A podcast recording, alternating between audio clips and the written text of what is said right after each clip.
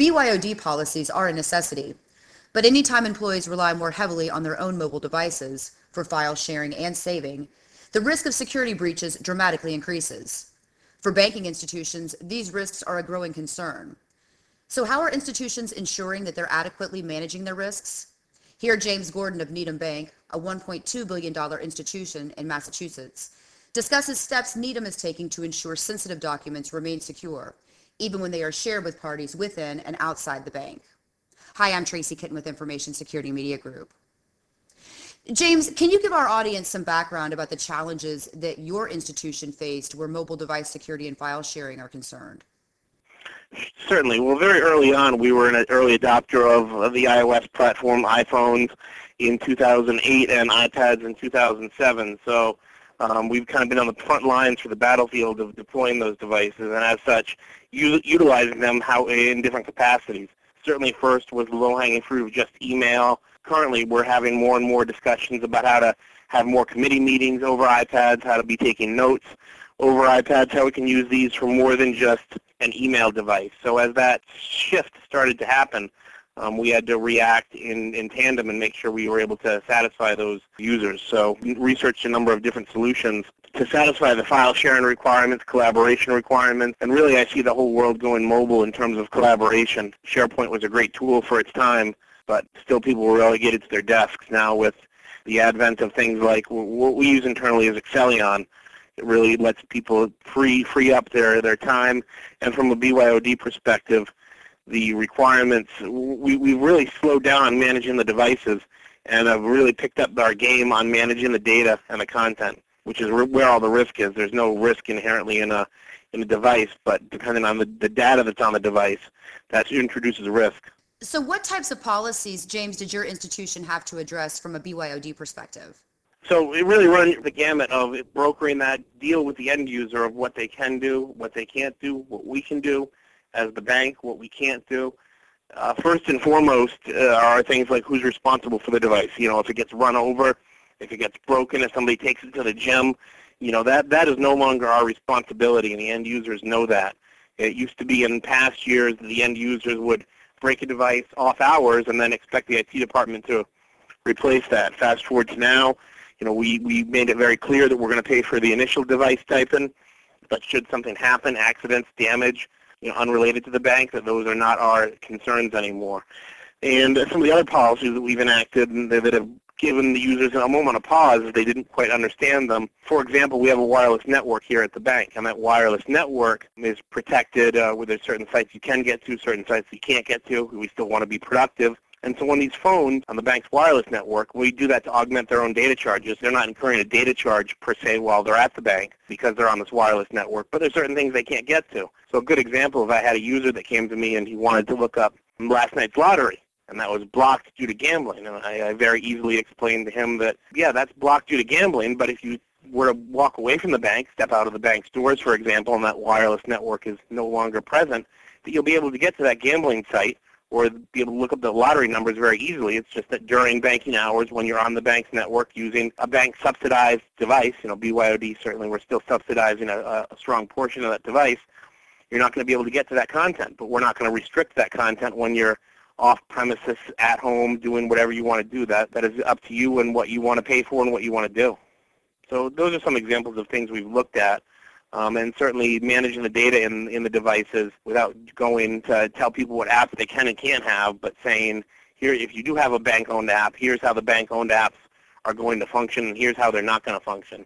And that's been key to having a good adoption, is letting people know exactly where the boundaries are and what we can and can't do. What types of regulatory and or compliance issues did you have to consider? I think the biggest thing is definitely, can we erase the user's phone? Can we, should we? Will we, won't we?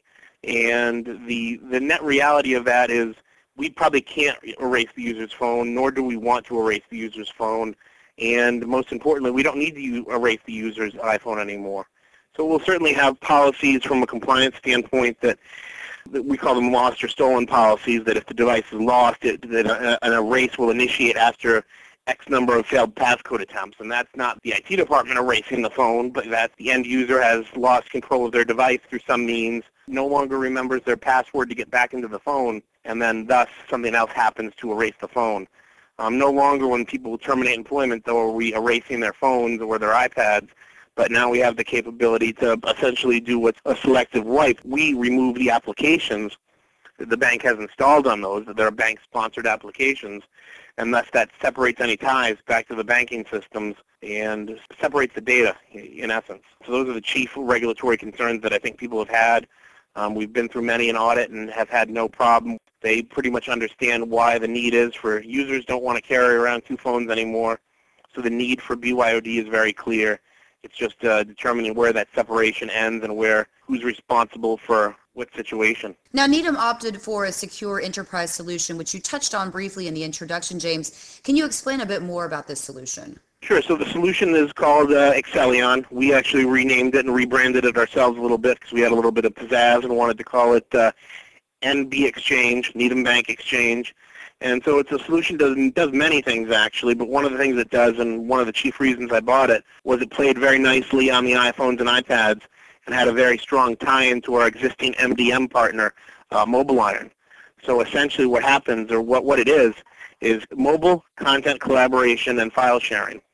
So users who have the app on their iPads or iPhones have essentially all the same file access that they would as just if they were sitting in front of the computer in the classical LAN-WAN scenario, except they're mobile and wireless and free to do what they want. Where Accellion comes in is we're able to containerize that content and make sure there are policies and rules so that content can't be exfiltrated to other unknown third-party applications. And as such, when the content is in the iPhone or iPad, they can edit the content just as they would in Office, Microsoft PowerPoint, Microsoft Excel, or Microsoft Word, and Accellion has applications that are fully compatible with that, right down to the track changes features. So a user could still be accessing it in the mobile world, in the physical world, and it'll behave very, very similar. Additionally, one of the things we found a lot of strength in is PDF annotations. Like many other banks, I'm sure, that have a lot of committee meetings, we're no different. And we have a lot of committee meetings, and this need to actually share the same PDF or sets of PDFs, and we're all going to take notes on them and then destroy them shortly after the meeting ends. But now we're able to do that electronically, and not only does it save some paper and some time, but really eliminates that last-minute rush to the copier where, 30 people are all going to the copier to print out that same 30 or 40-page document. Because now they can just grab it on their iPad, review it, and then when the meeting's done, then they can just securely delete it. And so there's some cost savings of the paper, but really the time efficiency of not having that last-minute copier scramble, as I like to call it. So how did this solution that you chose, James, address integration concerns with legacy file systems such as SharePoint? So part and parcel to one of the reasons I chose it is it's really a data anywhere product. They have something that they call workspaces, and that's their own proprietary sharing technology. It actually plugs right into SharePoint, and anybody that has an existing SharePoint repository, it just reflects that right onto the iPad or iPhone, or I should say Android or BlackBerries as well, because it works with that and works with Windows Mobile too, but we don't have a strong base of those. So yeah, there's no extra work to do, and it doesn't create more data silos. It actually, for us, it eliminates a lot of the data silos and gives a single pane of glass to where users can, if the document's in SharePoint, they can pull it up in SharePoint. If the document was in a native Windows file share and they had access to it before, in the mobile world, in the Accellion world, they'll have access to it then as well. So for us, it's a single pane of glass where they can look at all their documents, whether they're in SharePoint, on a file share, or in a traditional Accellion workspace. Were there any third-party risks that you had to address, James, from a vendor management perspective? Well, for us, one of the things I'm very strong on, and one of the things I'm encouraging a lot of my peers to do is, instead of outsourcing the risk via a cloud provider, is to build their own internal cloud. So I think there's a lot of things that are going to be attractive to some banks and some non-banks that do banking, and they'll want to use and leverage these services that are basically third-party risk, third-party cloud risk. For us, it was about finding a partner that we could have software installed in-house where we didn't have to adhere or didn't have to look at the cloud computing guidelines because this is an on-premise solution. So that was huge for us, is finding a solution that was feature-rich, allowed us to do all the things we wanted to do, gave us control of the data, and still made us responsible from a risk management standpoint without outsourcing it to a third-party IT provider like a Dropbox. You can't outsource risk. I'd rather have the data in-house and know exactly what's going on with it myself. So that was key. So talking about managing some of the risk in-house, did you consider any options for managing file sharing in-house?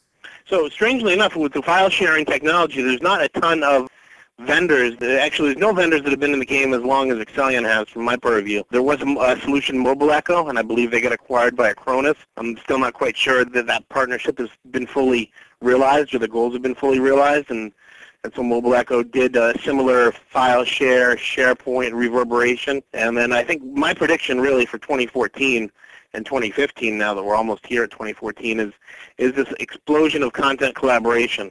Everybody now has one of these devices, and they've had one of these iDevices in their hand, and they're like, okay, so now what? We've done email.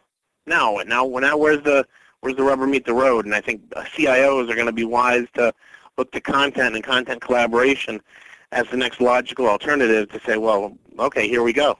This is what we're going to do next. And so then, James, before we close, what final advice would you like to offer to other institutions? Pick your partners wisely. Make a decision early on if you're going to be a vendor management shop or if you're going to be an IT shop, because that's the decision that's going to loom for a lot of CIOs in the next coming 18 to 24 months. Is it technology we manage or is it vendors we manage? Because the lines are kind of being drawn along that framework, and I'm going to be on the technology side. I believe the vendors have not enough vested interest in my own security, as we can see from some of these recent breaches, maybe at Target or other ones.